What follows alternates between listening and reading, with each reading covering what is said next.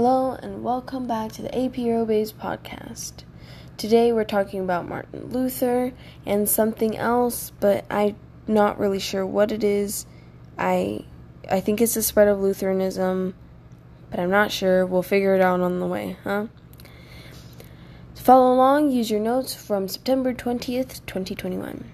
So, Martin Luther was a good monk. He was conflicted at monastery and always felt guilt. He felt there was nothing he could do for God to forgive him for his sins. Martin never felt like he was enough. That's when he realized there is nothing you could do to earn your salvation. This became a big Protestant belief.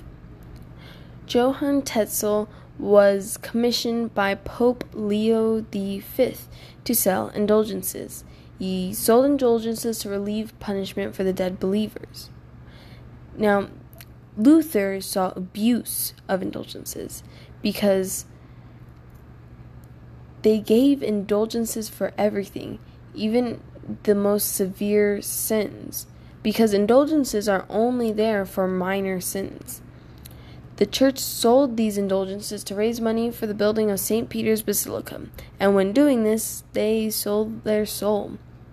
Martin Luther posted his 95 Theses all throughout the empire so that way the church had the pressure from the people when they agreed with him.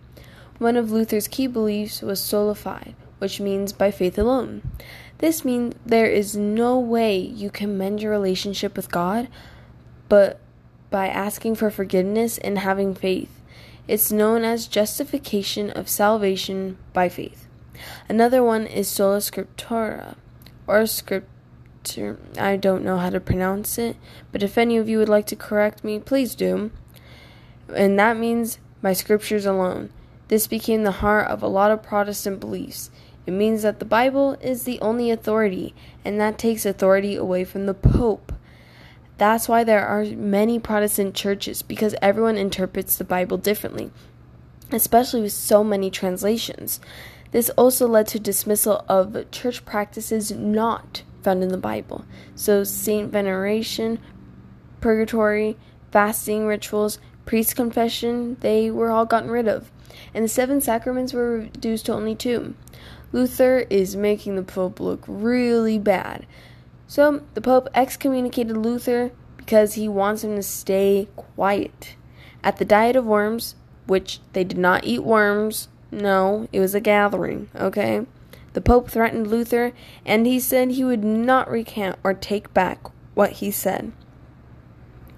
The Pope plans to burn Luther at the stake by capturing him on his way home or wherever.